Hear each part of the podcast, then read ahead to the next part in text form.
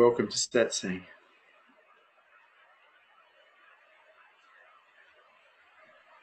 Hello, Vishrant. Can you please talk about why was Osho Rajneesh so important to your spiritual awakening?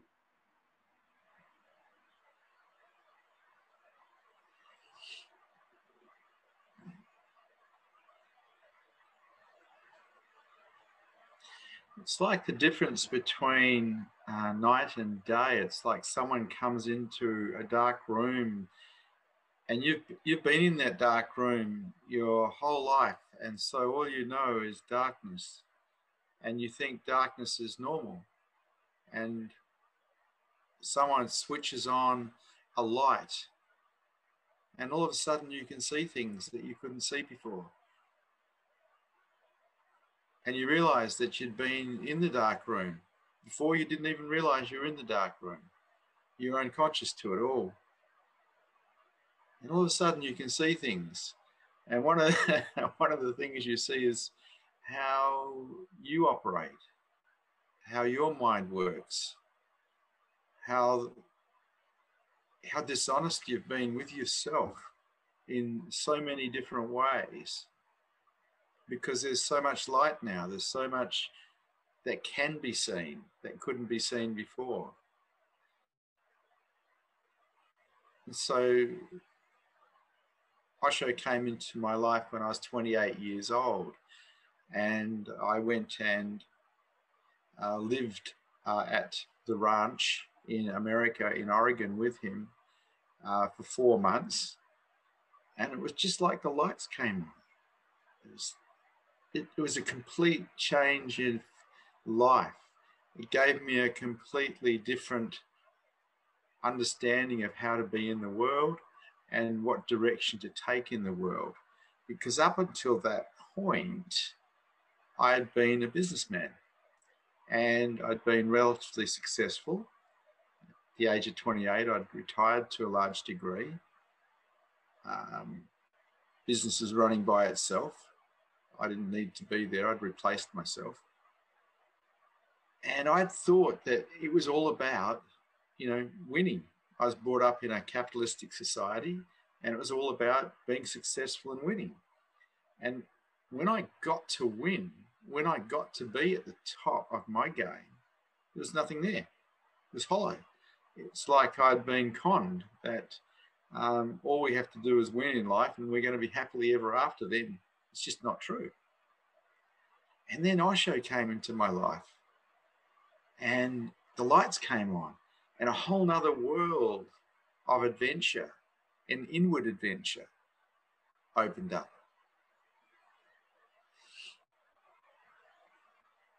And uh, about three years after that, or maybe longer, maybe five years after that, I was with Osho for eight years altogether before he died.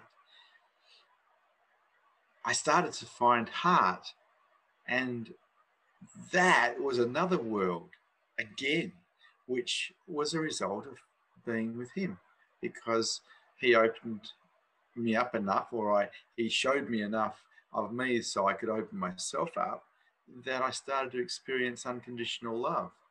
And then another whole world opened up. The world of business, in a lot of ways, became repugnant to me. And I wanted to be involved in helping people or helping the planet or helping plants or helping animals or helping any it's just this is how the heart affects you. You just want to help things. You want to be in service.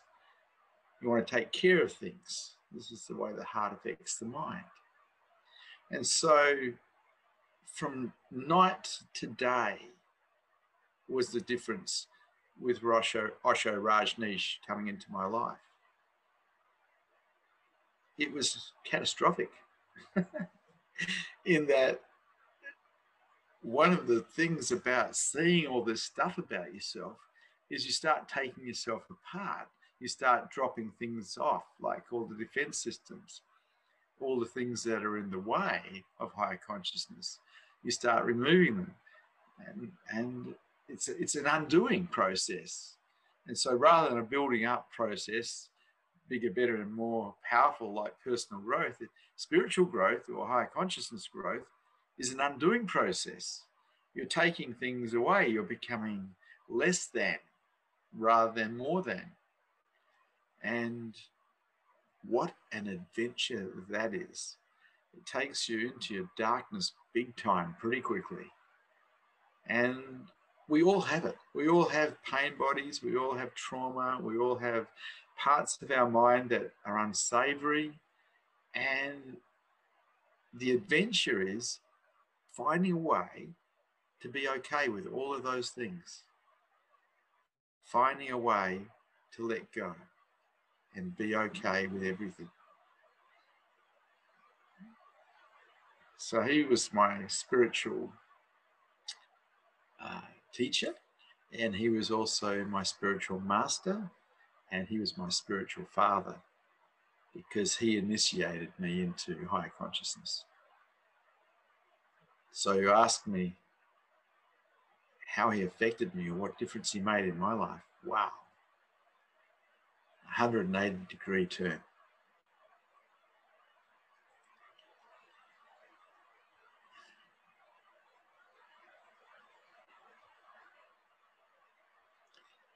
Thank you, Tosh.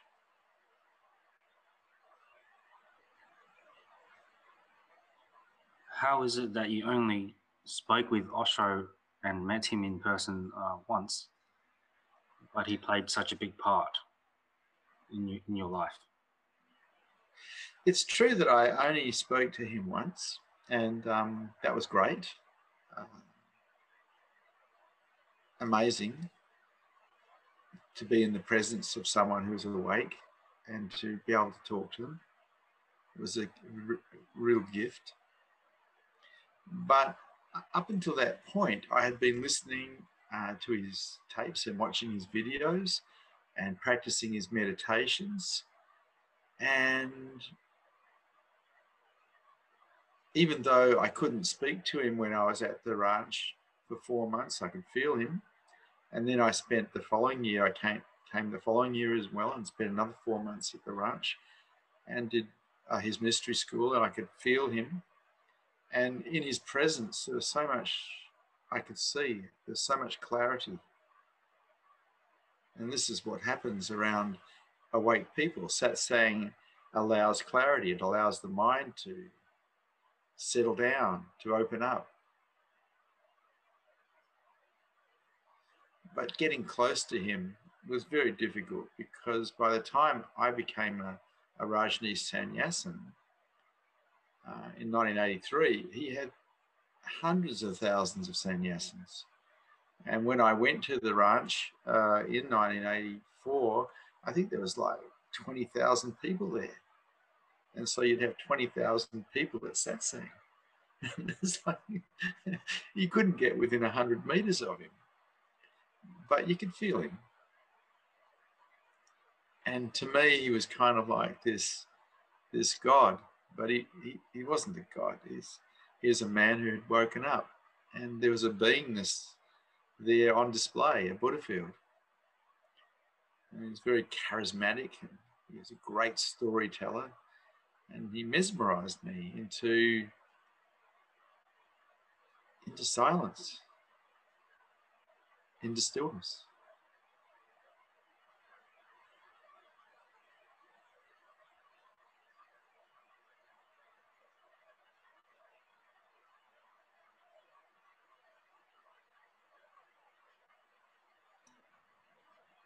Did the scandals and negative press about Osho influence your love for him?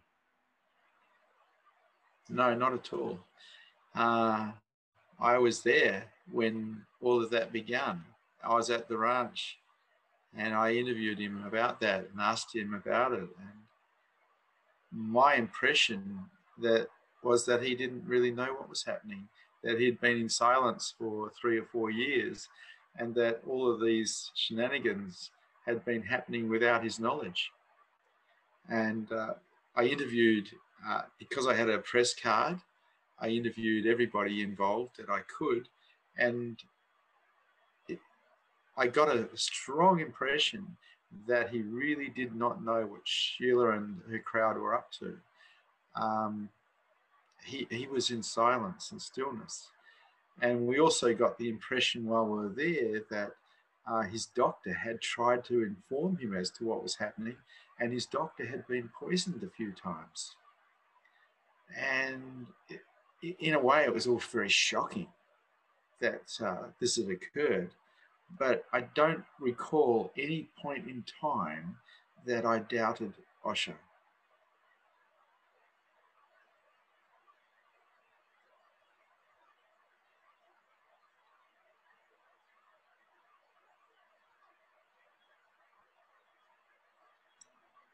The next question has been written by Jennifer. There's a saying that goes something like, when the student is ready, the master appears. Can you speak to this? Yeah, well, now we're really moving into the unknown here because I don't know. it seems to be true, but I just don't know unless something is my own direct experience and knowledge, I really put it in the maybe column. In the world of spirituality, there's so much mm, rubbish. That's a good way of putting it. And it's best to trust your own experience, your own knowing. You can look where people are pointing. You can go, maybe that's true. But the moment you take anything on as a belief system, you've put yourself into another prison. You're better off just trusting your own direct experience. So when the student is ready, the master will appear may be true. I don't really know. People don't like not knowing because it makes them feel insecure. But truly, Wonderment occurs in I don't know, in not knowing, in just being here with nothing. Try it.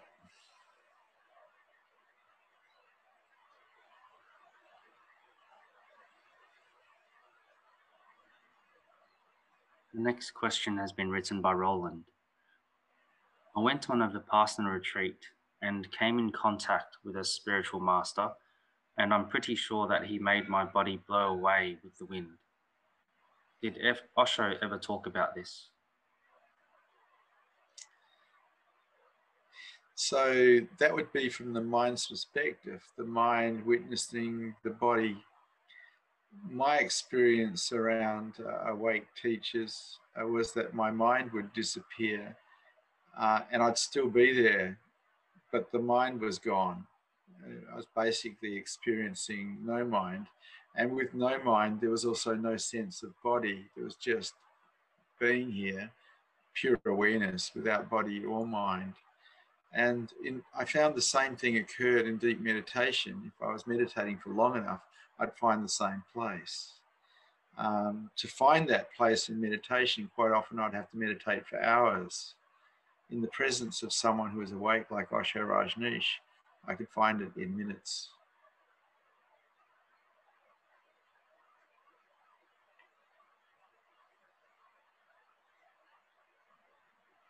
The next question.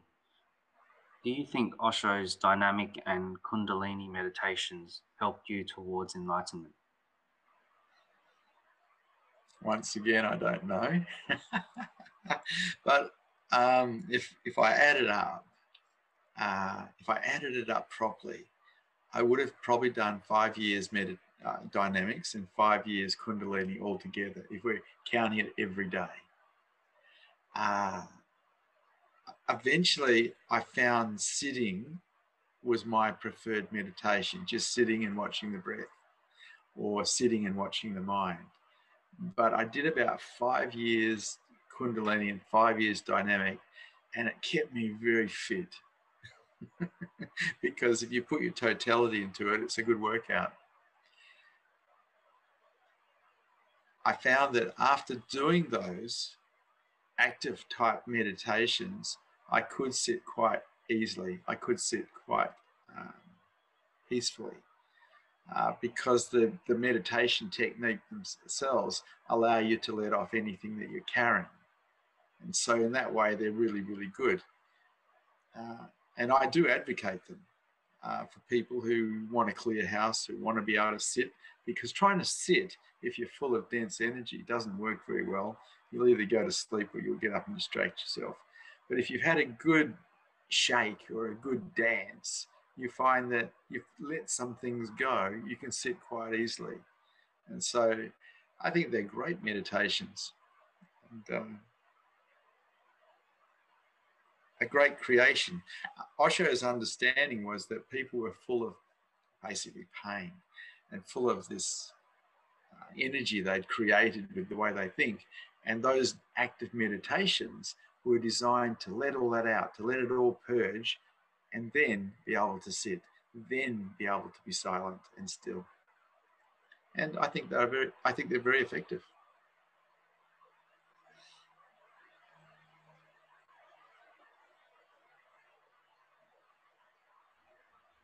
Next, uh, Abay would like to ask a question. Hello, Abay. Hi, Vishrant. Uh, can you please explain uh, what does Osho mean when he says, I will be waiting for you for eternity, either in this body or out of the body? Um, yeah, you got to understand that that's a bit of a play on words because Osho knew himself as beingness because he was awake, he was enlightened. And beingness was never born and cannot die. That's not possible. And so you could say, once you know yourself as truth, once awareness is aware of itself and enlightenment has occurred, you could say, I am eternal because you're always, always, always here. And so, in a way, talking from beingness rather than talking from the body mind, you could say, I'll be here forever. And it's true. It's true. But from the mind, from the body, mind perspective, well, that dies. Everyone dies. Every, everybody dies. But what we are, what we truly are, can't be touched by death because it was never born. And Osho was talking from that space. But I'll go a little further than that. As far as his message is concerned, as far as his message of the new man, Zorba the Buddha, that is still being transmitted through those sannyasins who have woken up and are teaching the teaching. It is still ongoing. His legacy is still here.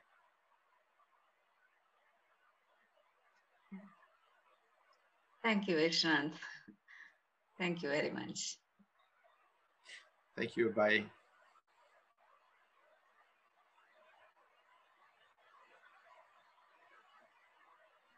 The next question has been written by Daisy. I have children under five years old. How can I keep them in awareness at a young age? I raised three children and uh, look, I just let them be kids, you know. They came to my satsangs, they sat on my lap when I was holding satsang and they fell asleep on my lap while I was holding satsang. But they're just kids, so I let them be kids they they learn how to be free simply by watching their dad be free. they copy us completely, you know. Everything we do, they role model off. And so it's not a bad idea to be a good person, to role model that to them. It's not a bad idea to be a spiritual person, role model that to them. A person who's free, carefree, happy, squeezing the juice out of life, because they're going to copy you.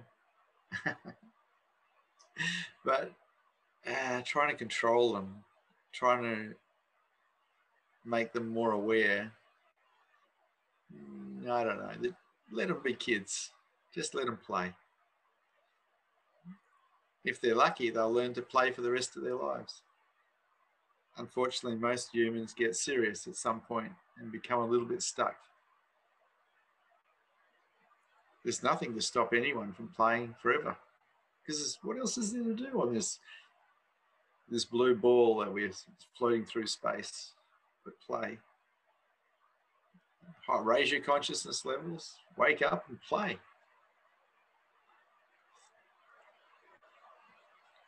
When people get serious, they get old. In their minds, they get old. Stay loose. Stay free. Keep dancing. Keep celebrating life. And show them that.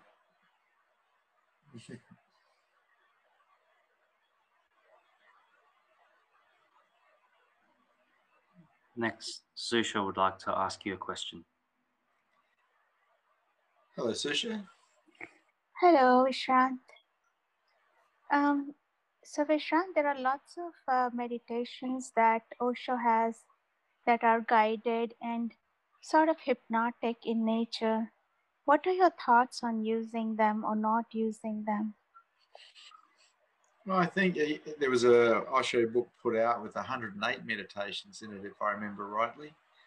And uh, you can play with all, all of them if you want to. But ultimately, the best meditation is watching the mind. Um, just being the witness of the mind. Because at some point in watching the mind, you find you are the watcher. You find you are that that's simply aware. And so, in watching the mind, this is a methodology towards enlightenment in itself. In just being the witness, watching everything that's going on. Well, you can try all the other ones if you want. But you have to have a look at why you want to try all the other ones. It's like for a lot of people, meditation is boring. And so they get a bit bored with one methodology and try another methodology. It's not really about entertaining the mind, it's about learning to put awareness on what is real. And my favorite meditation used to be watching the breath because the breath is real. I used to just watch it. The mind would come in, I'd deny it. And after a while, I'd find no mind and just be there, nothing happening, no thoughts, just being. And I was very fortunate, and that happened quite early in the piece when I learnt meditation at uh, Rajneeshpuram. And I started finding no mind, and I started to look at that. Afterwards, I go, well, I'm there, but the mind's not there. I'm present, uh, but there's no thinking. And so the thinking one is not who I am. There's something else here. What's this that I am? Who am I really? If I'm not the thinking one, who am I? Good question. Thank you. Thank you, Vishrant.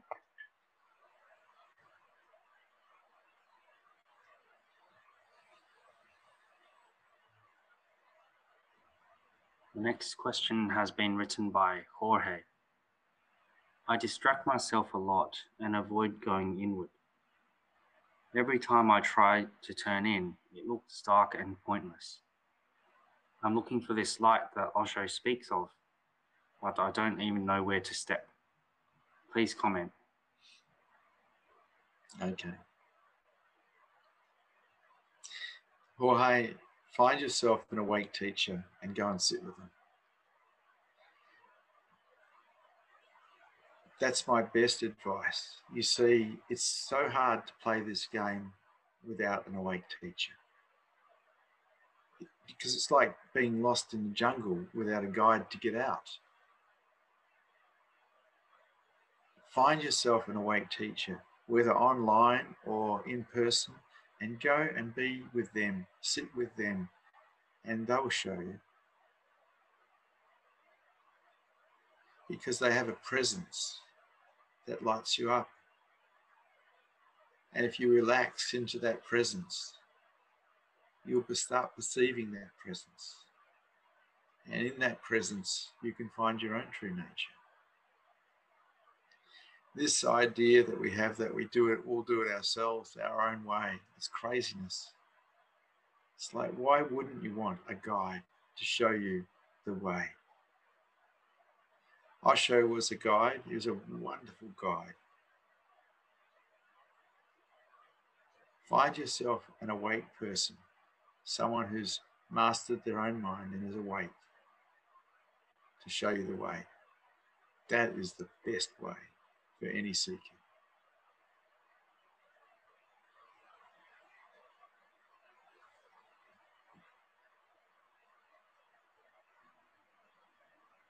Abai would like to ask you a question. Hello, Abai. Hi, Vishrant. Hello. Um, is it like Osho was something special or something different than other awake people because the way people are affected or you know get drawn to him from uh, all parts of world doesn't seem to be so with other awake people who were before Osho. Osho claimed to be an ordinary man, and I agree.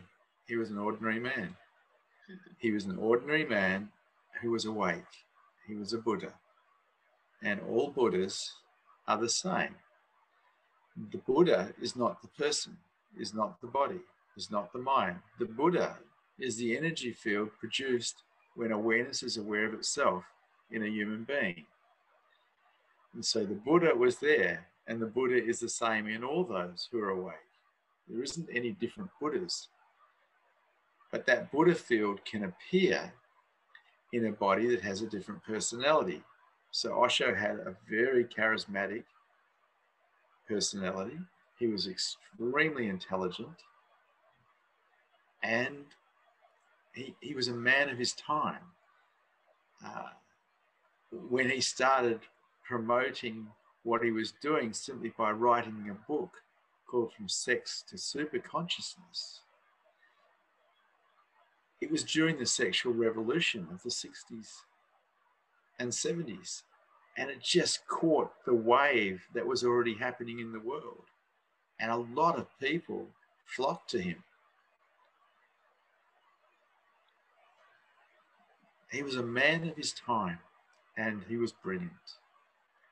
But in his own words, he was just an ordinary man. Hmm. Okay, I think that was the interview you uh, you had interviewed Osho, and uh, this was the question there. yeah. Thank you, Visha. Thank you very much. Thank you.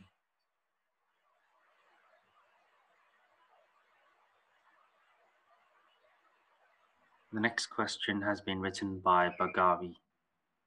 These days, some fears are haunting me. Not able to be at peace, I am lost in the marketplace.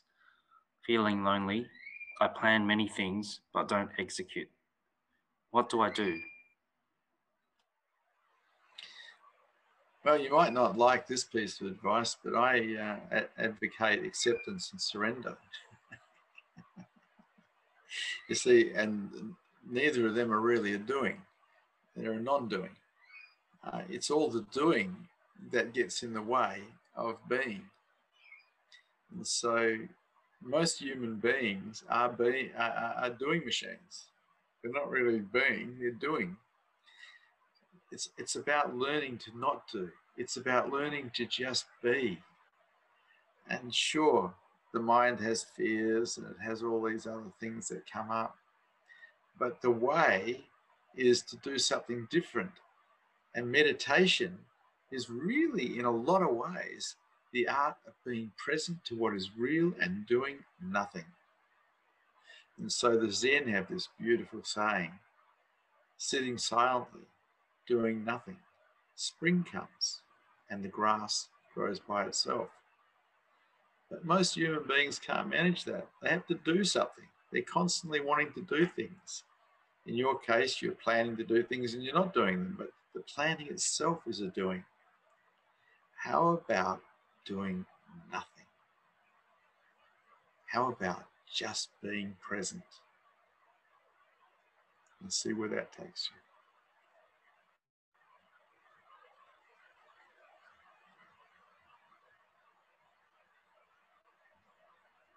The next question has been written by Roland. I haven't been working on my meditation. I haven't been working much at anything. I've heard you say that you need to have enthusiasm to become enlightened. When will I start to care enough about my family to see it through?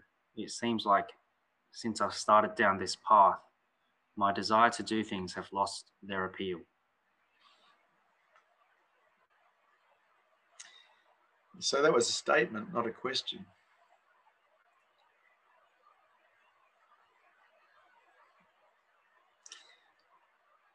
In a lot of ways, we're just making a statement about how life is for you. I think you need to be a little bit more specific in your questioning.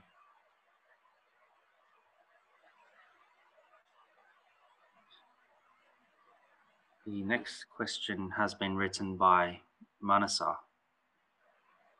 To be in the Buddha field, is it necessary to be close to the awakened person physically? Being in India, how can I feel your Buddha field? Tune in right now.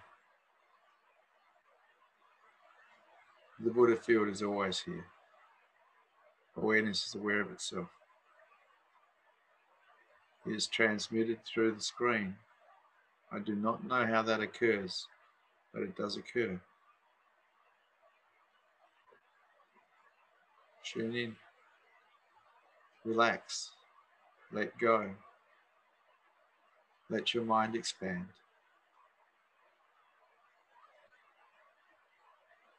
Stop doing for a bit and just let go and be and feel what is here.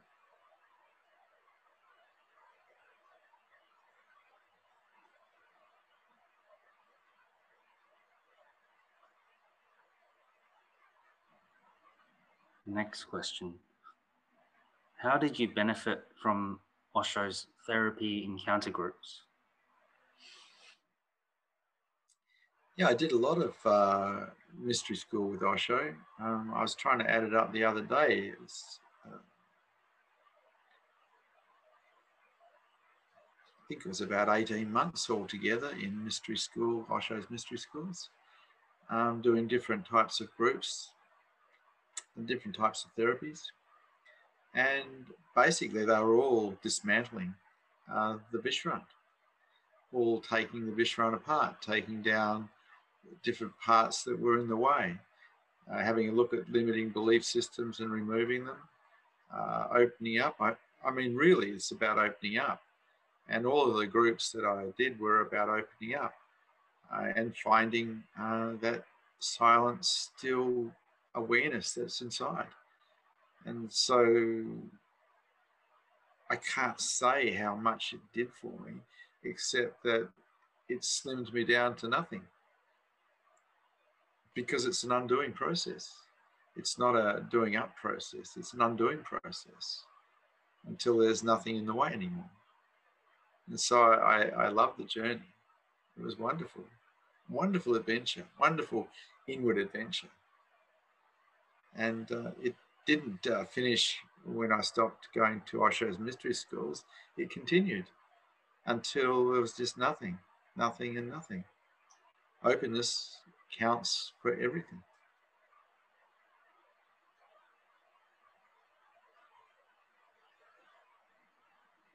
Next, Abay would like to ask you a question.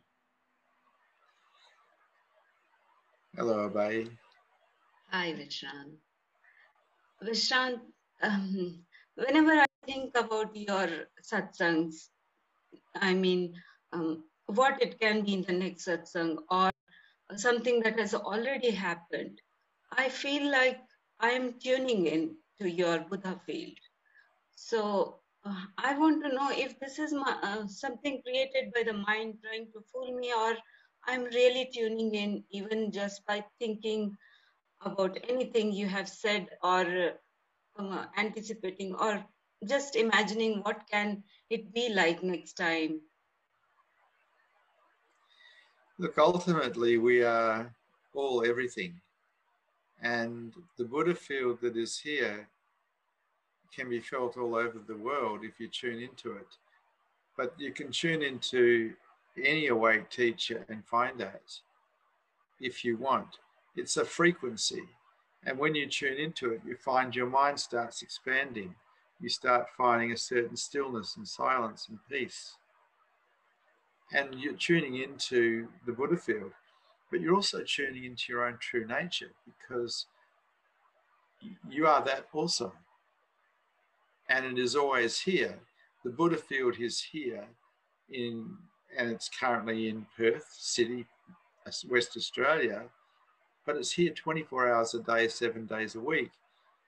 And when I was um, before I started holding satsangs, I was in tune with my teachers who were Advaita Vedanta teachers, and they would hold satsang on the east coast of Australia, which is 5,000 kilometers away, about three hours before uh, the time here, because it was a three-hour time difference, and so at four o'clock in the afternoon or three o'clock in the afternoon, they'd be holding uh, satsang at seven o'clock on the East Coast or eight o'clock, and I'd be going in, I'd be pulled in because I was so tuned in to their energy field, I'd be pulled into satsang.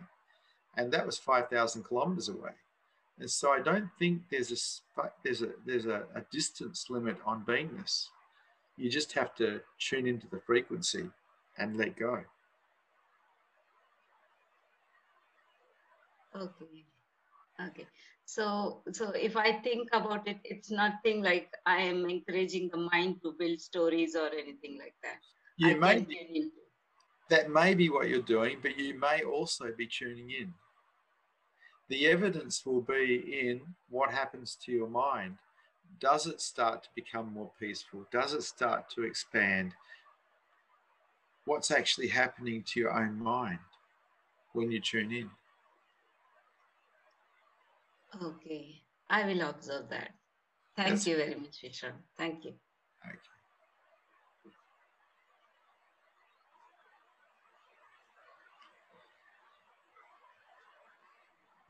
The next question is as follows Does Osho's method of living fully in the world without being attached to it work when going for enlightenment? You know, you can't live in the world as an ego and not be attached to it because it's the ego's nature to be attached to everything. The only way to go beyond detachment is to wake up. Uh, people, the ego tries to not be attached, and then it gets attached to not being attached. It's, it's the nature of the ego to be attached. You want to go beyond, you have to find yourself as truth. You have to find that that is aware and become aware of it and then everything drops away. Because it's obviously not real, and it's really clear that anything you hang on to is going to hurt you. You hang on to nothing. So people start finding beingness by turning awareness back to itself, and they try and hang on to that. Well, the moment you try to hang on to that, you go back to ego based reality. You cannot hang on to anything. Find yourself as pure awareness by turning awareness back to itself, and the mind lets go.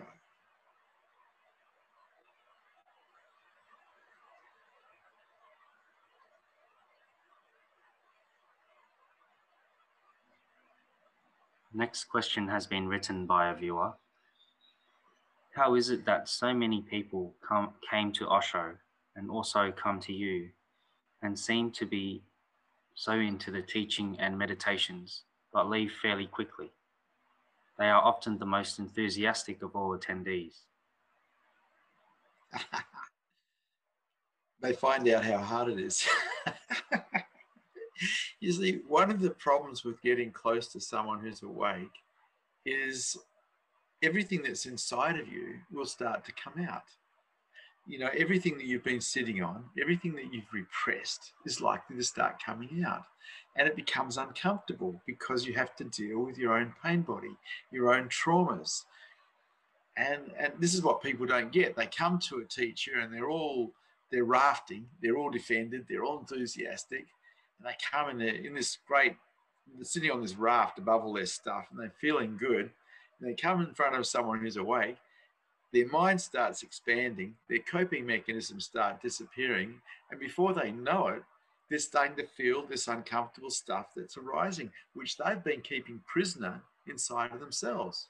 And so the dark night of the soul, as Jung put it, starts to appear.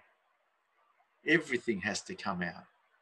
The body needs, the body and the mind need to become sattvic. And so you come around an awake person, or and that happens everything starts coming out. But people aren't looking to be uncomfortable. So they start getting uncomfortable and they run away. And they, they go try finding it somewhere else where it's comfortable. There is nothing comfortable about dealing with your own wounding, with your own darkness. It is uncomfortable and it is for the courageous. This is why all teachers teach acceptance because you have to accept what's happening to you. You have to accept this as it leaves. You have to accept that you're going to go into the darkness, that you're going to see things about yourself that you're really not going to like. You don't actually survive as this raft that you've produced, that you present to the world as you. That doesn't happen. That gets dismantled. And you get to be vulnerable and so people who come enthusiastic, who are rafting, quite often run away when they find out how hard it is or it starts getting uncomfortable for them. And they'll say all sorts of things about teachers and teachings because they don't have the courage to face what's inside of themselves. This game of higher consciousness is for the brave.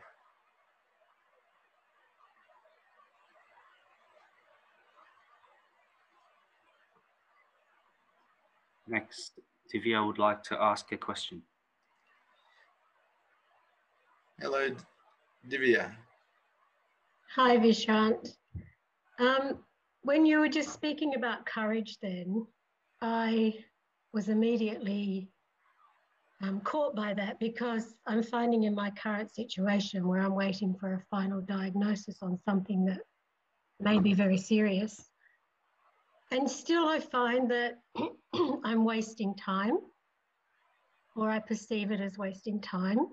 I'm, I meditate every day and have done for quite some time, but I'm not a quote good meditator.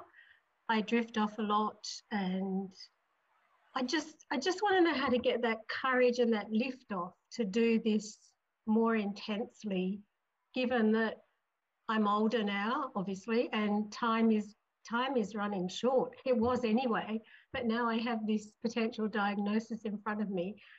It's like it's really important that I get this now. Am I just putting another doing thing on me, on myself, or yeah? What, what do I need to? Oh, yeah, okay. How about sitting and doing nothing? Yeah, I find that very, very difficult, even still. Most people do, but that's that's it. If you can sit and do nothing, you're headed in the right direction. It's our constantly doing that distracts us. And we're wanting to do higher consciousness. No, you don't do higher consciousness. You get higher consciousness by watching the mind, which is doing nothing. Mm-hmm. Or just sitting, just sitting and being. And everything presents itself to you this idea that we have to go somewhere, we have to do something, that drives us crazy. That's what we've been programmed to do to become efficient machines where we do things constantly. But you want to raise your consciousness levels, sit still. Yeah. Just be quiet. You don't, you don't, you can sit still anywhere. You can sit still in the car, on your lounge chair, down the beach, in a cafe, at a hospital, in a hospital room. You can just sit still instead of constantly entertaining yourself. Yeah. Okay. I've been hearing this for 50 years in one form or another. and still I don't do it. What what stops me from doing it? What stops me from I mean I do do it, but what stops me from being total in doing it? Well, you're running true to your default patterning. You were never programmed to sit still. You were never programmed to be a meditator. You were never programmed to be happy for that matter. You were mm. programmed like everybody else to be an efficient little machine. And so you're running true to your default patterning of having to do to get. And we don't need to do anything to know ourselves as beingness because we already are that. You are already at your final destination. There's nowhere to go. Yeah. Yeah. So that would be helping me to die before I die? Well, it is a practice of dying. It's true. Yeah. Let go is a practice of dying. Yeah. Okay. and you, you give up everything. If you want to sit still, you give up everything. You give up survival and you just mm-hmm. sit still. The, the, the need to survive or the wanting to survive drives us, you know, mm. endlessly. You give that up too. Just sit still, be quiet. It's nice. I mean, when we're in satsang, I can do that. I can let go of everything and just completely be. And it is really beautiful. But when I'm doing it on my own, I feel this fear come up every time that nearly to every time I start to go really deeper, I feel this fear and it, something stops. Yeah. So stay still and let the fear do what it does. And if you witness the fear, eventually it'll go away. Okay. You just watch it. You just watch it. You just watch it. It'll wear itself out. Mm-hmm. Okay. Thank you. Thanks, Divya.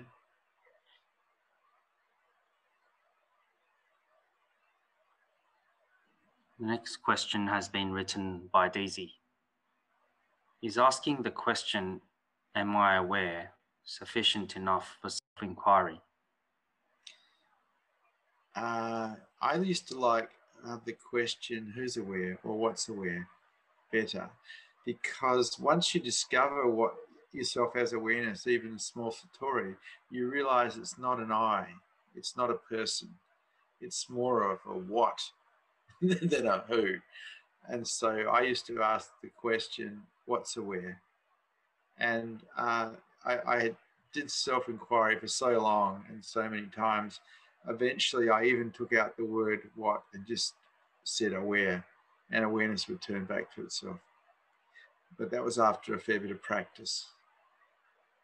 And so, what's aware is, is, is probably the best.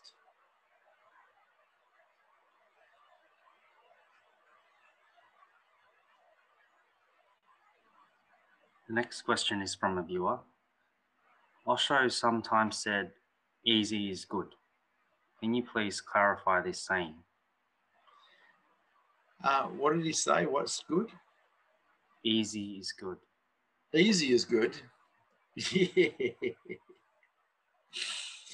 Easy is good. I agree. Why would I want to clarify? It's obvious. Easy is, is good hard is not so good. The big problem with uh, easy and hard is that anytime we offer resistance to anything, we make it hard. And we can offer resistance to almost anything and make it hard. If we want to make things easy, let go. Stop offering resistance. Surrender.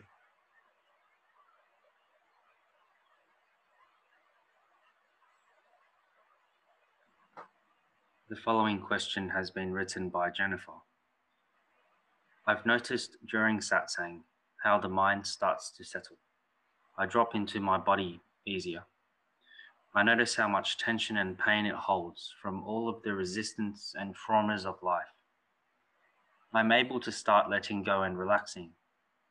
It feels like, it sometimes feels like I'm riding an edge, and if I relax a little more, all of the tensions will melt away and I will disappear.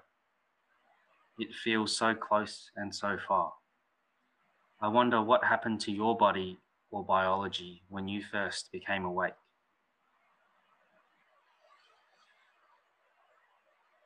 Uh, when awaking occurred, I sat still.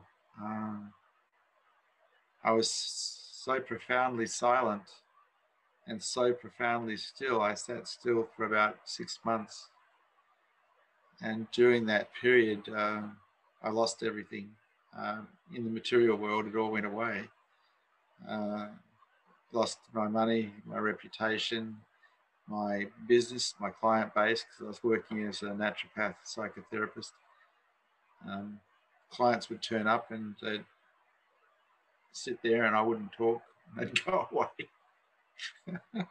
not come back. And my wife left and she took the kids. Everything left, but nothing moved inside.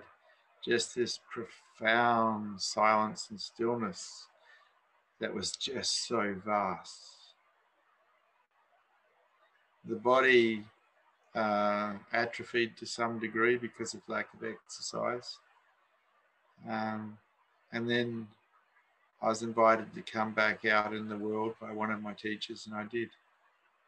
I came back out into the world and started to uh, practice being human again because I'd stopped in a lot of ways appearing human in that I used to just stare into space for hours on end without blinking because my mind was just totally quiet and resting in beingness. And so I had to learn to blink and look away when I talked to people so I didn't frighten them by staring at them for too long. Awakening was very profound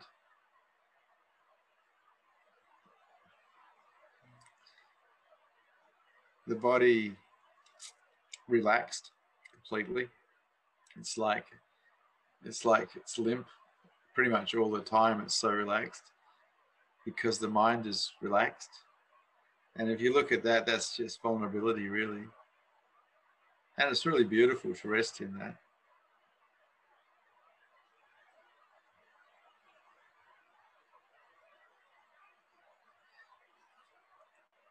truth, consciousness, bliss, Sat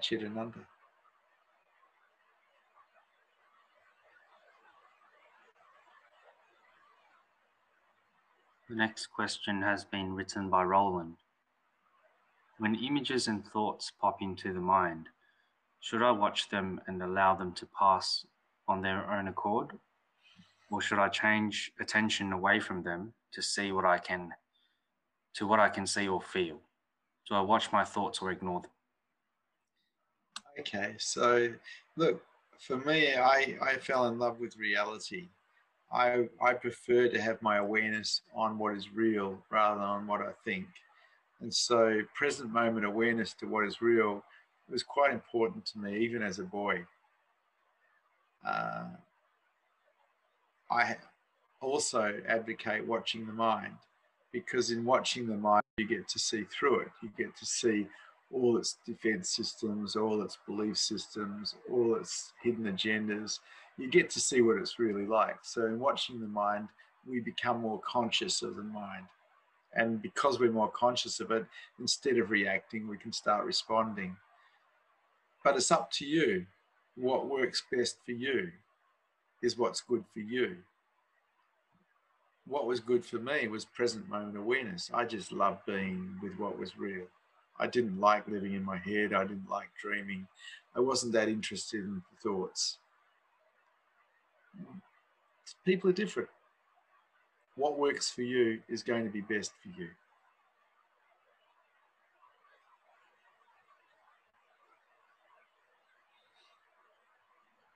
The next question has been written by Manita.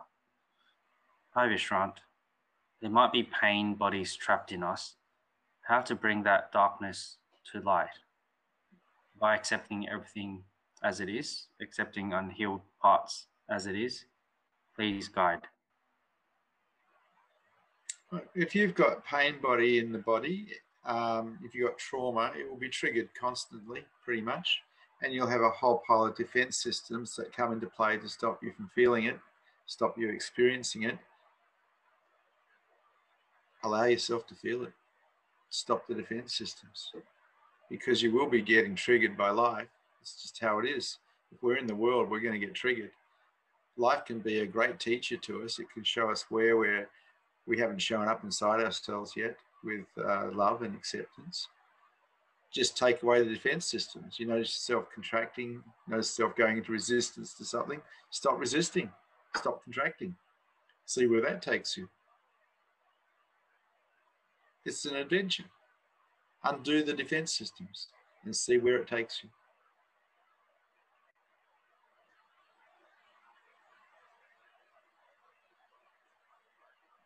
The next question has been written by a viewer. What advice would you give for someone in their early 20s who feels like they aren't achieving their true potential in life? And do you believe the common notion of making goals and achieving them and continually pursuing this cycle is beneficial? What advice would I give to someone in their 20s? Live life to the max. Don't waste a second of it because you might not have much left. we live in this world of illusion where we think we've got a later. We don't know that. That's just a dream we're having. Squeeze the juice out of life, celebrate life to the max, and become a meditator. Watch your mind. That's my advice to the youth. don't waste a moment of it. Thank you for satsang. Good to see you brave hearts here today.